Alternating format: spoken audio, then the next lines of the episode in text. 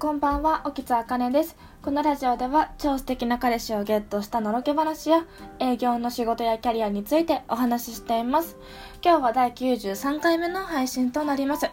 それでですね、今日お話しすることなんですけれども、私前回の配信で私が今勉強していることがですね、あの、海外と日本の教育の違いについて、まあ、あの、本を読んでいたりって勉強してるっていうことをお話ししたんですけれども今日はですねあのその読んでる本からあの特にお隣ですね韓国の教育についてお話ししようかなっていうふうに思っております。あの最近ね恋愛テクニックみたいなことをねお話ししてないんですけれどもまああの恋愛をね学んで恋愛を経験した先っていうのは愛があってで愛の先には家庭があってでその先にはまあおそらく子育てがあってみたいなことをね私最近よく想像してるるので、まあ、あの子育てとか準備しておくに越したことはないかなというふうに思ってねいろいろ勉強とかしてます。そしてまあ勉強したことをこちらでね、まあ、お話ししてるんですけれどもはい。そんなところで今日は韓国の教育についてお話ししますね。で韓国といえばねあのー、まあ韓国って聞いて私が一番最初に思い浮かんだのサムギョプサルとかそんなレベルだったんですけれども、あの、有名な企業とか、ね、あの、たくさんありますよね。サムスンっていうあの、携帯とか作ってる会社とか、あと、ヒュンダイ自動車っていう自動車メーカー、あと、身近なところで行くと、皆さん毎日使ってる LINE とかはね、あの、あれ韓国の会社ですよね。はい。そういう風なところですごくこう、日本にもね、あのなんていうの日本人も多く使ってるメーカーで韓国産っていうのはすごく多いんですよ。そう。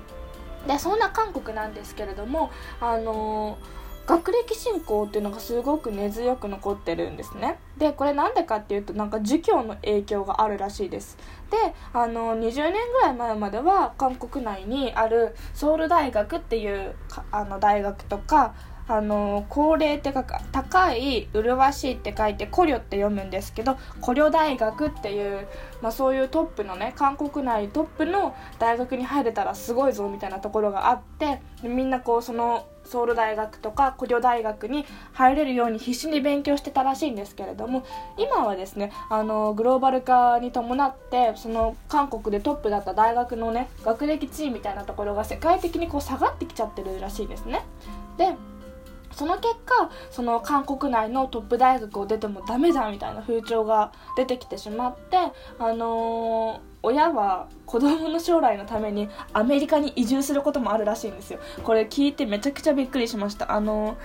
日本の子育ての中でね、あの子供をこの大学に入れたいから移住しますってね全然聞かないじゃないですか。なんですけど韓国はやっぱりこう学歴進行とかそういうところがすごく強いのであの子供のために移住することもあるみたいなんですね。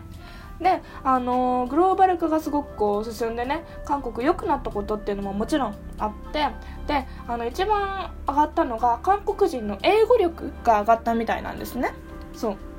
あの TOEFL っていうテストがあるんですけれども TOEIC みたいな。感じかな。あの例えば留学したいってなった時にその人の英語力を見るための世界的標準があるようなあのテスト英語力を見るテスト TOEFL っていうのがあるんですけれどもその TOEFL っていうテストであの20年前までは日本と一緒だったんですよ。あの韓国のレベルみたいなのもあのアジアの下から3番目ぐらいだったんですね。日本と韓国が同率ぐらいでした。なんですけど20年後の現在あの韓国のねトイフルテストのねあの英語力っていうのはアジアの上から3番目ぐらいになっているらしいですね。であの上位国どこかっていうとフィリピンとかシンガポールとかあのこれってあの日常的に英語を使う国と同レベルになってるわけですよ。そう。で、まあ、ちなみに日本はですねあの20年前とから変わらず、まあ、アジアでビリから3番目になってるんですね。でバカにしてるわけじゃないんですけどあのビリから3番目どんな国と一緒かっていうとあのカンボジアとかモンゴルと同レベルなわけですね。であの別にこれは主観なんですけどモンゴルとかカンボジアよりはですねあの日本は高度な英語教育受けてると思いませんか？そうなんかめちゃくちゃあやっぱり日本人って英語を話せないんだなっていうふうに今あの勉強しててね思ったんですけれども。はい。まあそんなところで韓国人の英語力めちゃくちゃ今上がってるんですね。であの韓国人のあのなんていうのえーアメリカに留学する学生の数っていうのもすごく今多いんですよ。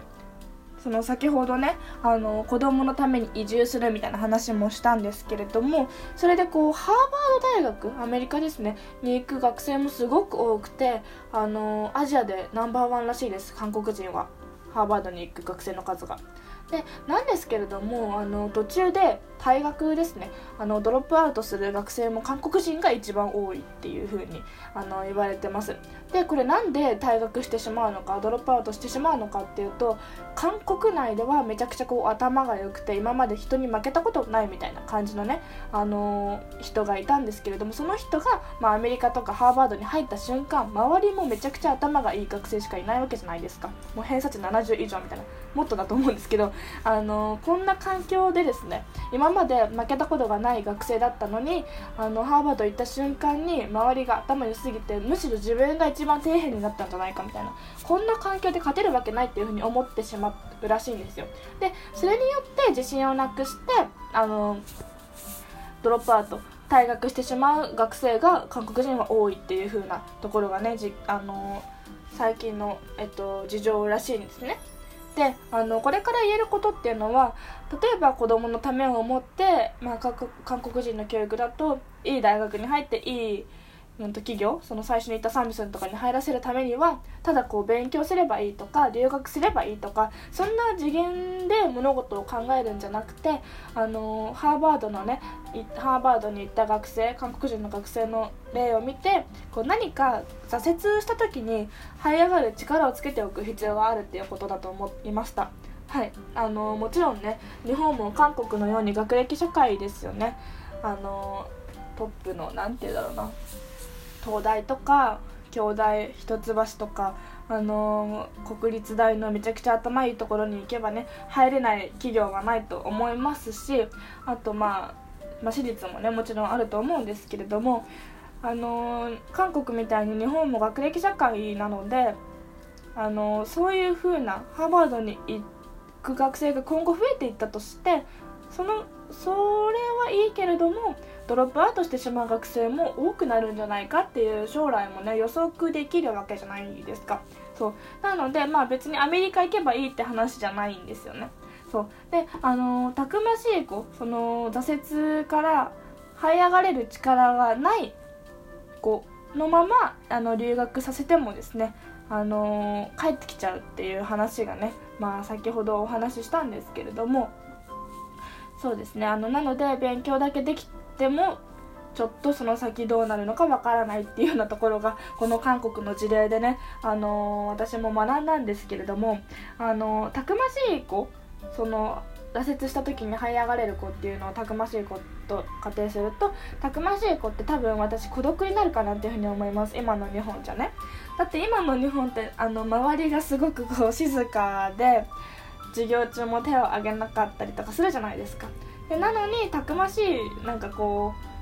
う子がいると多分合わないですよね。周りの静かなこと。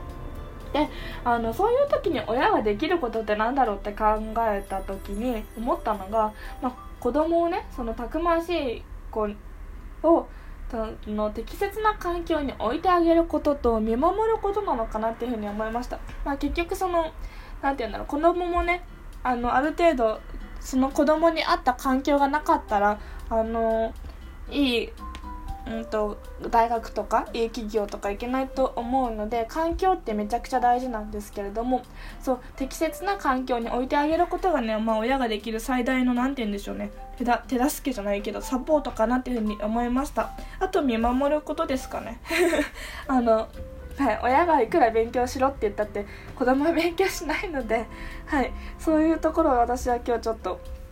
学んだかなっていうところですね。本当にあの子育てについてめちゃくちゃあの最近話してますけれどもまあ参考になればなるところがあれば嬉しいです。また次回の配信もお楽しみにお待ちください。ありがとうございました。